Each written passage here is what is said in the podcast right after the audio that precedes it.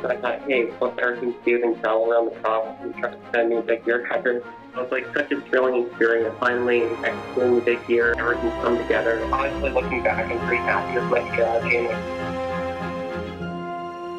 And a hearty welcome to episode 11 of the Big Year Podcast. I'm Robert Bomander, glad I remembered my name, and I'm your guide to the life of the Big Year birding experience. Late in the year 2011, which seems like a lifetime ago, I saw a little movie called, oddly, or not surprisingly, The Big Year.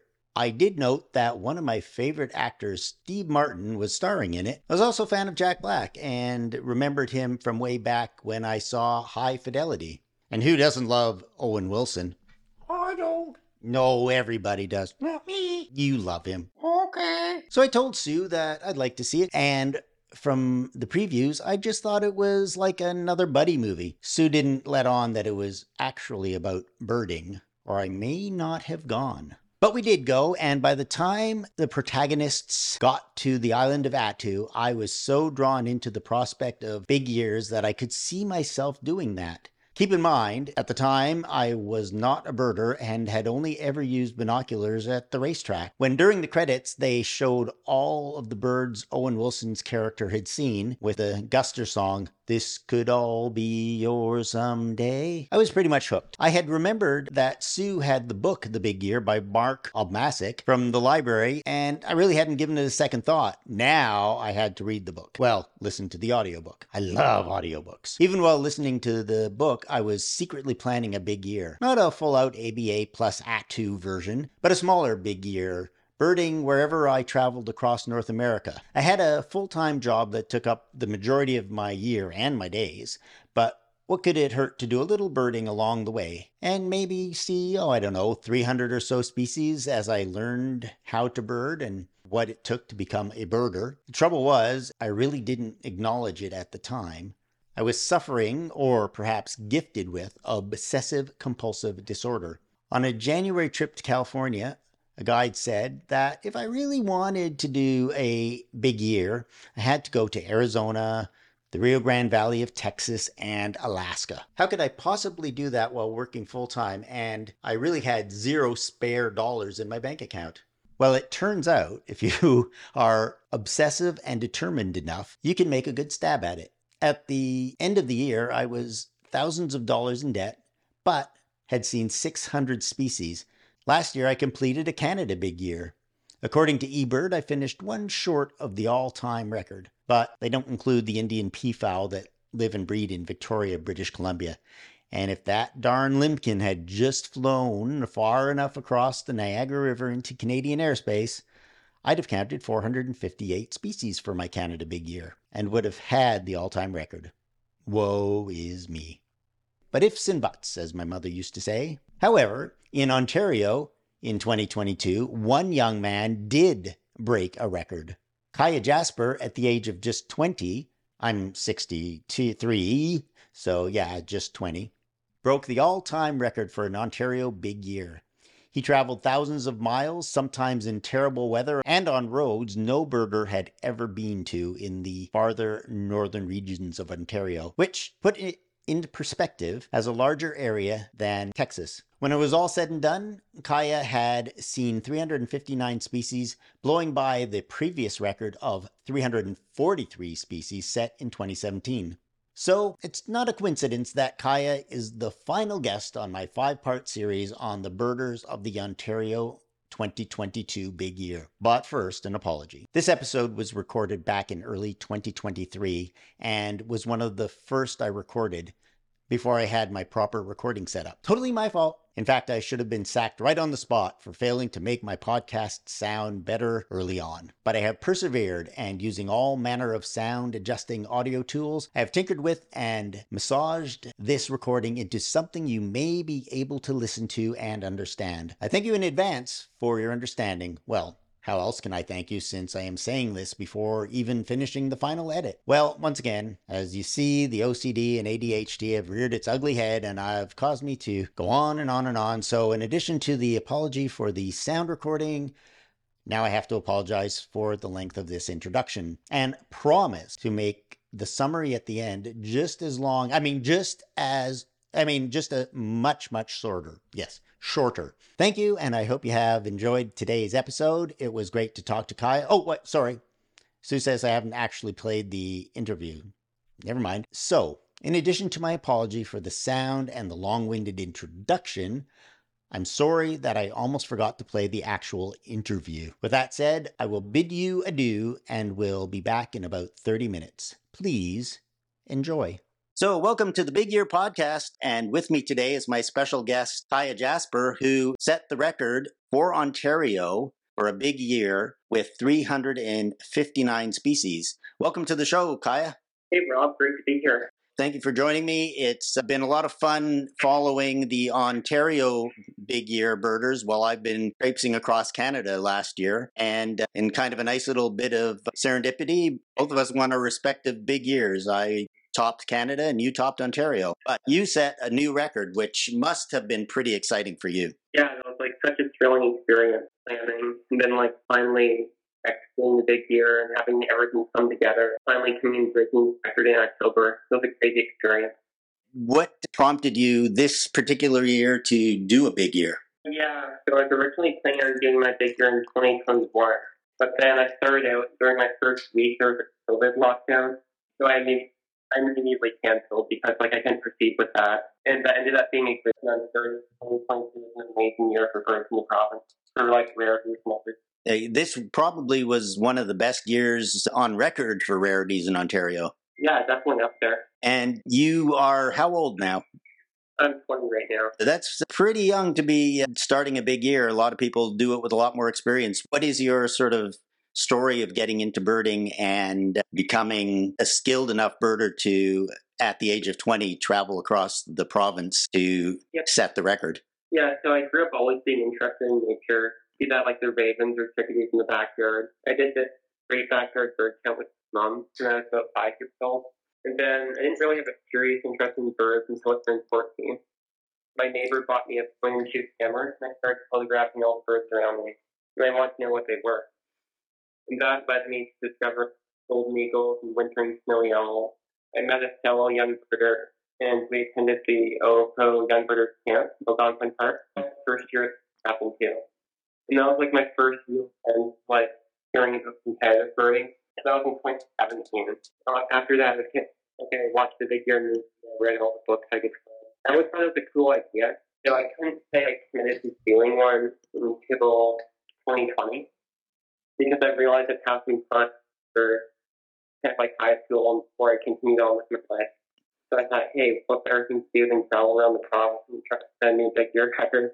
It was like a relief that I had broken the record, but at the same time, there's two other birders hot on my tail.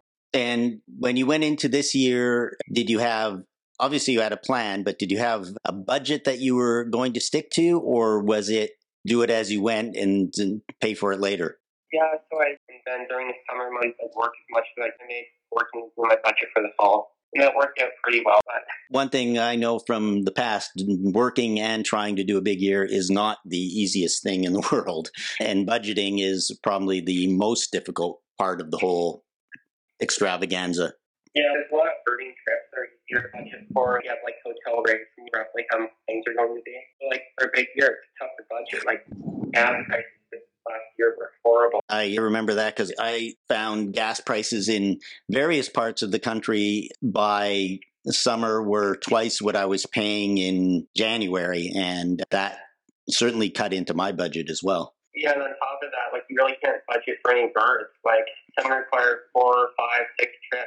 They may be like five, ten hours away. That's never how much driving you're really going to have to do until it all starts to pan out. And you had a few other either you could call them competitors or you could call them birding buddies. Did you try and share the load with Ezra and Andy and some of the others? Yeah, that was really helpful for some cases. Like, for example, we went on a northern trip.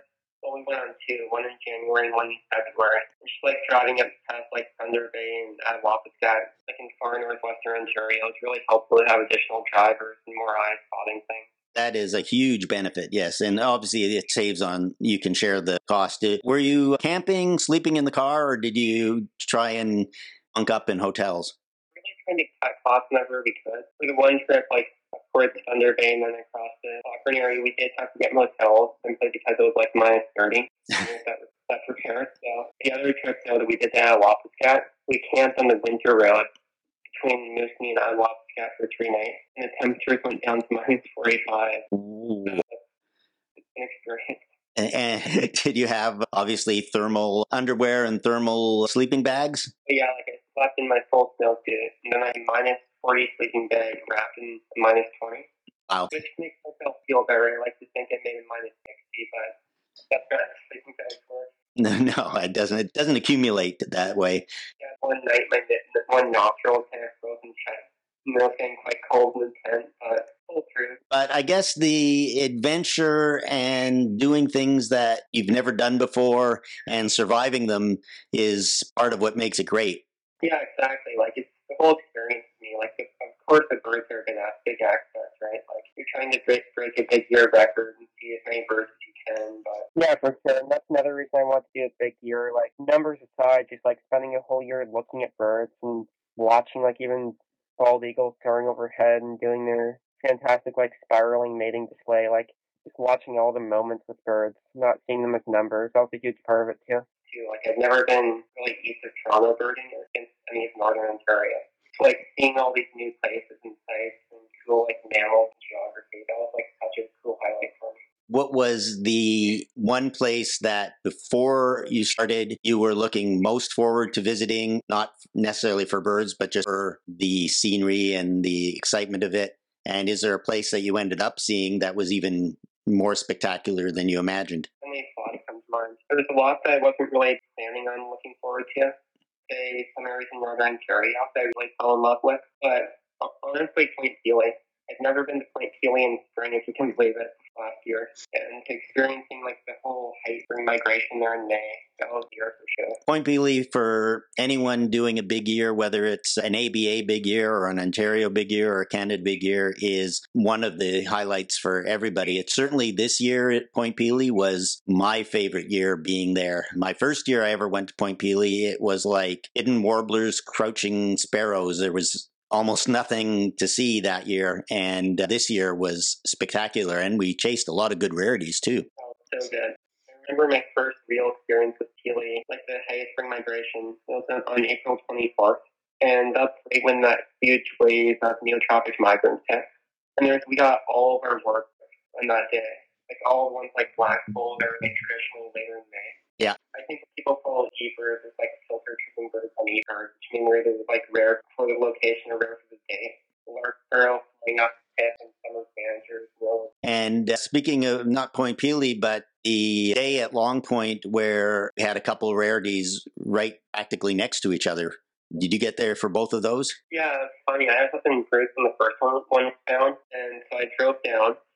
That the Eurasian tree sparrow, right? We weren't actually there for the Eurasian tree sparrow. We were there for the lark sparrow. And in fact, I was, had the lark sparrow in my binoculars and I was just thrilled that I got that bird. And literally out of nowhere, the Eurasian tree sparrow just hopped out of the bushes. And that was the most unexpected bird of the season and maybe of the year, too. Yeah, it was kind of a crazy one for me because a few days previous I'd been down to chase the lark sparrow, and then I had to repeat the whole thing and the Eurasian tree sparrow. In 2012, I chased the Eurasian tree sparrow to its native area in St. Louis, and I've seen them in other places that they were not expected to be seen. What were some of the other birds that you felt like weren't even on your radar that you ended up getting to see this year? And I would go highlight with Marsh Sandpiper in Bedford. Was one found by James Holdsworth. And like such a mind blowing rarity. I think it's like 13th record for North America. The first away from like Alaska and California, and the first for Canada too. Like both on no one's radar for a first to Ontario. that was uh, an exciting bird. I was in Vancouver and had a flight scheduled two days later, and I got on the phone and switched my flight to the next morning and was worried that I was not going to get there on time. And luckily, it all worked out and it's actually stayed a couple of extra days. I was there in pouring rain. It didn't get a very good picture, but I got a kind of a grainy video. How was your uh, picture of the marsh sandpiper? Really decent. But I was definitely feeling that burden. And it was only like maybe two hours before sunset. Right. So I won't really disclose the dates I drove at, but it was definitely the most intense chase. Sometimes we don't want to talk about how fast we drove. When I got there, I watched the bird for a while in the middle of the lagoon there. It's not great views, but I got some like cool flight shots. And then it circled up really high and disappeared to the northwest. And never came back. And we're like, oh no, no one's going to do this for after us. Oh, And then sure enough, oh, goes back. So we're pretty proud, but for you guys. I don't suppose anyone who's doing the Ontario Big Years missed it. Yeah, no one missed it. And some of the places you went to up north, what were some of your target birds? Yeah, so when we get an Ontario big year, kind of the goal is you want to get all the owls way, all the finches, and like the northern woodpeckers and grouse. So spruce grouse, sharp-tailed grouse, and like the tough ones like great gray owl, northern hawk owl, and American three-toed woodpecker. Mhm. Get out of the way early, and also red full in case it's bad winter. Yeah, I only saw one entire year. Yeah, I think I only saw a few too. Like we got all of those targets either like around Thunder Bay, mainly around Cochrane area. One for the Willow Ptarmigan, and for that one, we, that's the one we went to Attawapiskat for. So that was kind of like uncharted territory. Like no one's really done that trip ever. In Ontario birding. Oh, wow. Yeah, there's a winter road that goes all the way like from Smooth Rock Falls up through the Queen to Attawapiskat, and I think the road was open. Called the Wheeling. I think it's been open for about four or five years, and no birders have really done it before. It's like we thought there'd be a decent chance to go Carson, but there's no reports to go on. And we went out. We were going to spend three nights, maybe four, and then the first few days it was really good birding. Like uh, long minutes up there actually. That sales sales and we're talking about total twenty or so northern black owls. It's crazy, including three in the same spot. Wow. And then we got to a lot of status. And there's like very few reports of targeting. And we're like, oh no. Then on our final day, talking to one of the workers who maintains the winter road. You know, yeah, there's this little road that goes up past the dump and goes all the way to the coast. And you guys should try there. And we never would have known where that was. Without there in snowshoe. Out trees like willow thicket. And after a while, we're gonna found four willow targets. Wonderful. Did you get the great gray owl, by the way? Yeah, I had one earlier, but then something better on that same road that saw the little. Very cool. I got mine in minus 40 in Quebec. I birded a few days in minus 40. What was the coldest day you were out birding that you wished you were not out birding? It was in the days where we got Ptarmigan, minus 45, I think. There's like a slight wind chill. it was pretty cold. At which point it doesn't really matter anymore once it's minus 45? Part you're camping on the side of the road. Everything's cold. And then you wake up and you have to take apart the tent. To do that, you kind of have to take like your larger gloves off. Yes. So cold during the process and like your eyelids are freezing. Then you get in the car, but the car is so cold it doesn't warm up for an hour. Hmm. During this hour, hour of being like so cold, I'm just waiting to be warm. So that's definitely the worst. From my experience, when you're 20, that it's not as bad as when you're 60, that's for sure. I had to purchase heated mittens, which got me through some of the worst, coldest days that I birded in, and Baffin Island boots that are rated to minus 60. Yeah, I think on that run I drove, I do make rates around. They're rated to a certain temperature. They're not actually too good for it. It's like more of an advertising thing. My feet were certainly cold for the majority. Was there any point in the year where you just thought, especially eh, on the some of the trips that you did by yourself, that you thought, "What the heck did I get myself into?" Yeah, that was like pretty often my goal, but constantly on the road, like long nights driving and what am I even doing up here? I know the feeling. What was the longest trip you did by yourself? And was there any point where got to the point where you were thinking, how am I going to get out of this, or got lost, or were actually afraid at any point? First being on my own driving, I'm pretty good at like downloading maps ahead of time. So getting lost was a really big issue. I'd say honestly, like you, you probably know this too, like from. Being on the road, the biggest issue is fatigue. So like driving eight plus hours, then like your eyes are getting various moments I've had. You start yelling to yourself and singing out loud and having conversations with no one just to keep yourself going. Exactly. Like I drove one stretch from north of uh, Thunder Bay, just over towards Rolling River. I can't remember the town right now. I drove all the way to, to St. Marie in one stretch, and it was like 14 hours or so. The drive like 3 a.m. And that was like very brutal going to those northern Ontario roads, fog, and like seeing transport trucks on the side of the road that didn't move. Starting experience for sure, like white knuckles on the wheel. I had a few drives like that. I had a, a drive where I went to somewhere in Quebec for a rare bird that I didn't see. And then while I was there, five different people contacted me that the Steller's sea eagle had returned and shown up in New Brunswick. And at that point, I looked at uh, the GPS and it said seven hours. And I thought, oh, that's only seven hours. I can do it. But then you get there and you get the bird and everything's great. And then you set your GPS for home and you realize that you're 17 and a half hours from home. That was a daunting experience. Yeah, I've certainly been there before, but yeah, still envy the whole Canada scale. It's something that you may consider doing someday. Or is this your one big year and you're happy with what you did and you don't need to do it again? I don't really have any plans to do it again.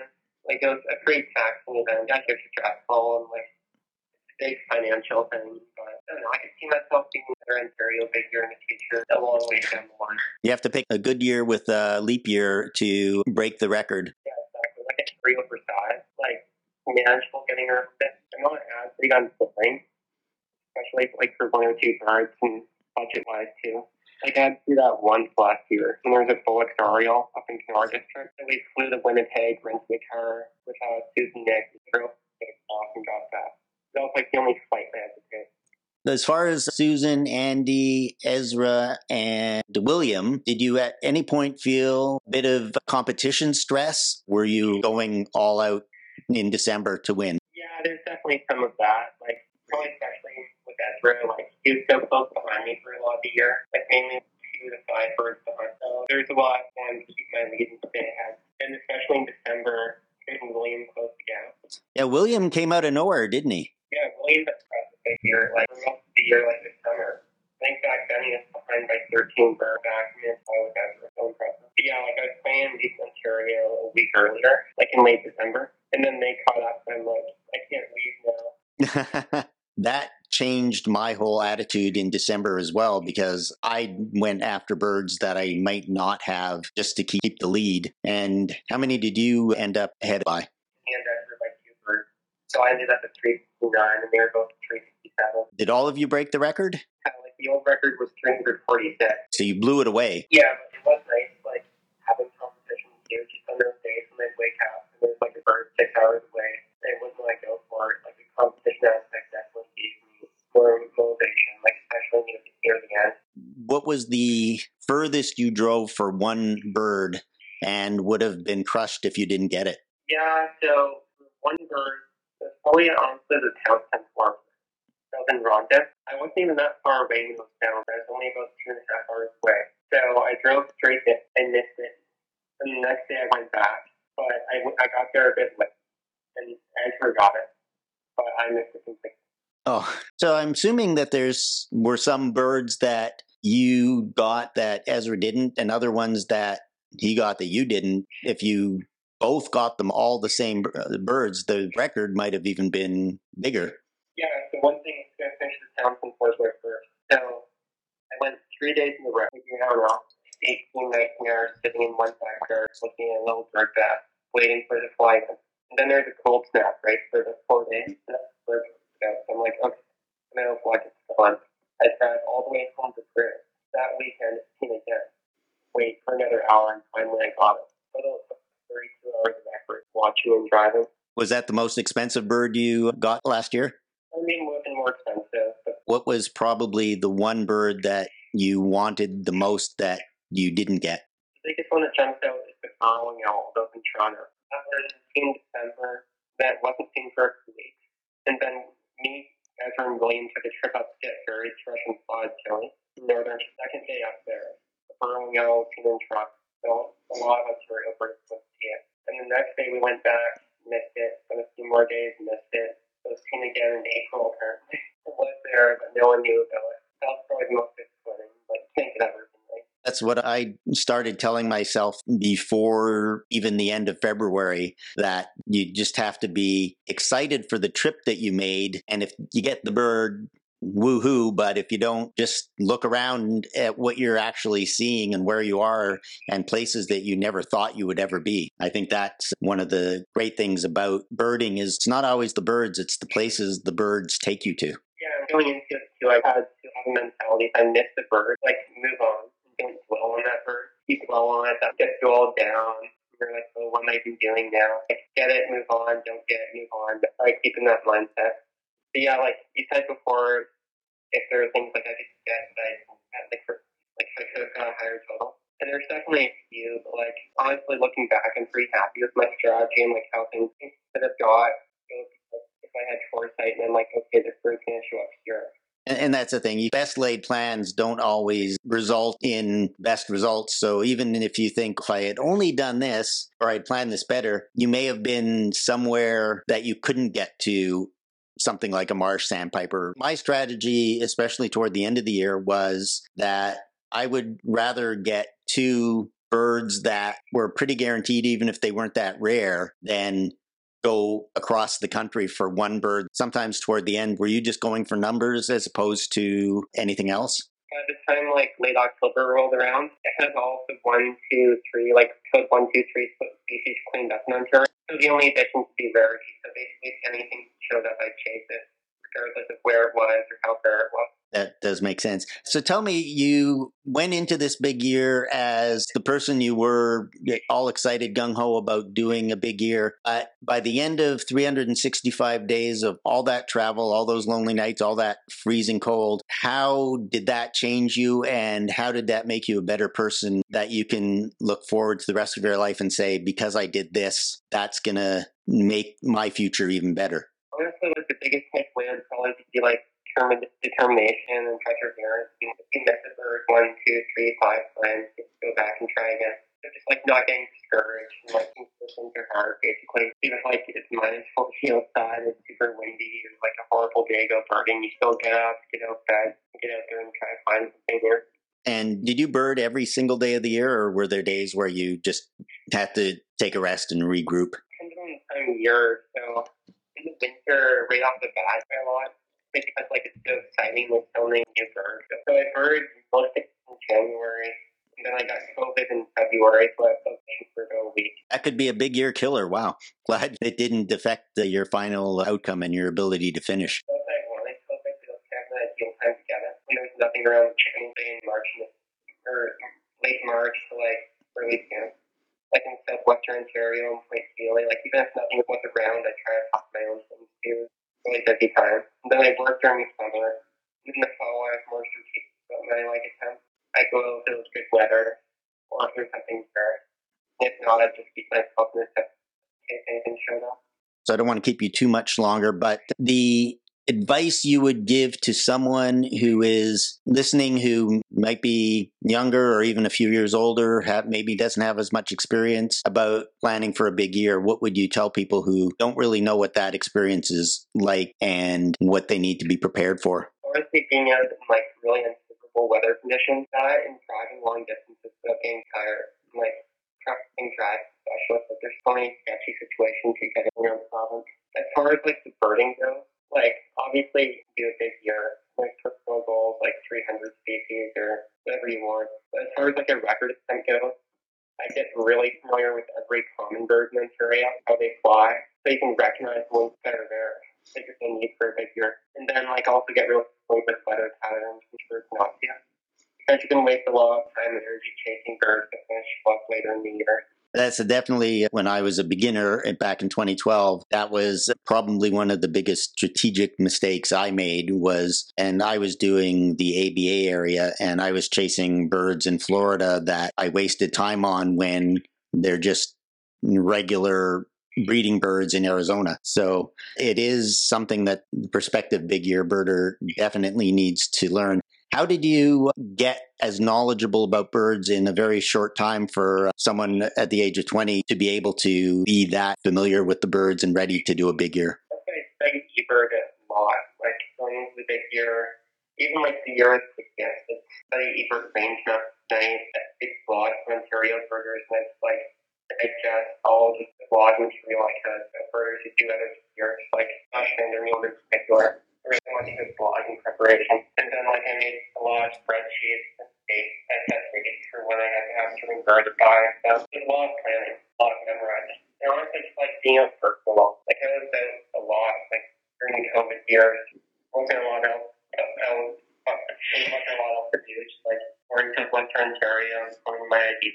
I, I congratulate you on your accomplishment. It was fun to follow five of the best birders in Ontario as you guys traveled around the province and also know that I didn't have to worry about you catching me. I going going after your record, posting after you. Yeah. I don't mind at all. I wouldn't have seen over 450 species if perhaps if it wasn't for Bruce and if it wasn't for the Alberta couple that had the big year record. At first I was thinking, "Oh man, someone's someone could catch me, someone could beat me after all this hard work." And then I thought this is what you need. As you said, you need the competition. You need someone on your tail to spur you to do things you may never have done. And then you get to the point as where, when am I ever going to be at 450 species again? So just keep going until the last day of the year. One thing that at the end of the big year, when you go out birding January 1st of the next year, it's a very different and almost more exciting experience because now you're just out there looking at the birds and not worrying about where I'm going to have to run off to next. I've enjoyed actually 2023 birding at a more relaxed pace this year too. Yeah, for sure. And one thing I really enjoy is like encouraging other people who haven't really looked at nature or birds much, investigate further and maybe open their eyes to the world of nature. Thank you very much for joining me on the podcast. It's very exciting to see so many young birders and especially the experience you had with Ezra and William and Susan and Andy all chasing sort of a birding dream. And it was exciting to end up on top, I'm sure. Yeah, it was great you. Thanks for having me on. I appreciate it and hope to see you out in the field soon. Yeah, see you soon. Thank you. Bye bye. Once again, I'd like to thank not just Kiah, but Susan, Andy, William, and Ezra for joining me on this look back at the 2022 Ontario Big Year with the Ontario Big Five, as I like to call them. I don't think anyone else does. These are young, knowledgeable, and determined birders who chase not just birds, but their birding dreams too. Spending a year traveling to the four corners of a province the size of Ontario was a daunting task, and at the end of the year, where they finished was less important than the adventure they lived and the friends they made along the way. Not to mention all the amazing places they got to visit during the course of the year. Ontario was definitely theirs to discover. Coming up later this year, I'll be talking to a couple of other birders who have done Ontario Big Years. But next month, we will be returning to the ABA area and getting to know Tiffany Kersten, who set the record for a lower 48 big year. Her accomplishment was nothing short of amazing, seeing 726 species in the continental U.S. on a limited budget and facing a turning point in her life. Her story is both fascinating and inspiring. So join me on Monday, October 2nd for episode 12 of the Big Year podcast. As always, I will look forward to having the opportunity to share with you why I have such a passion for this crazy pastime. Birding can truly be a transforming experience.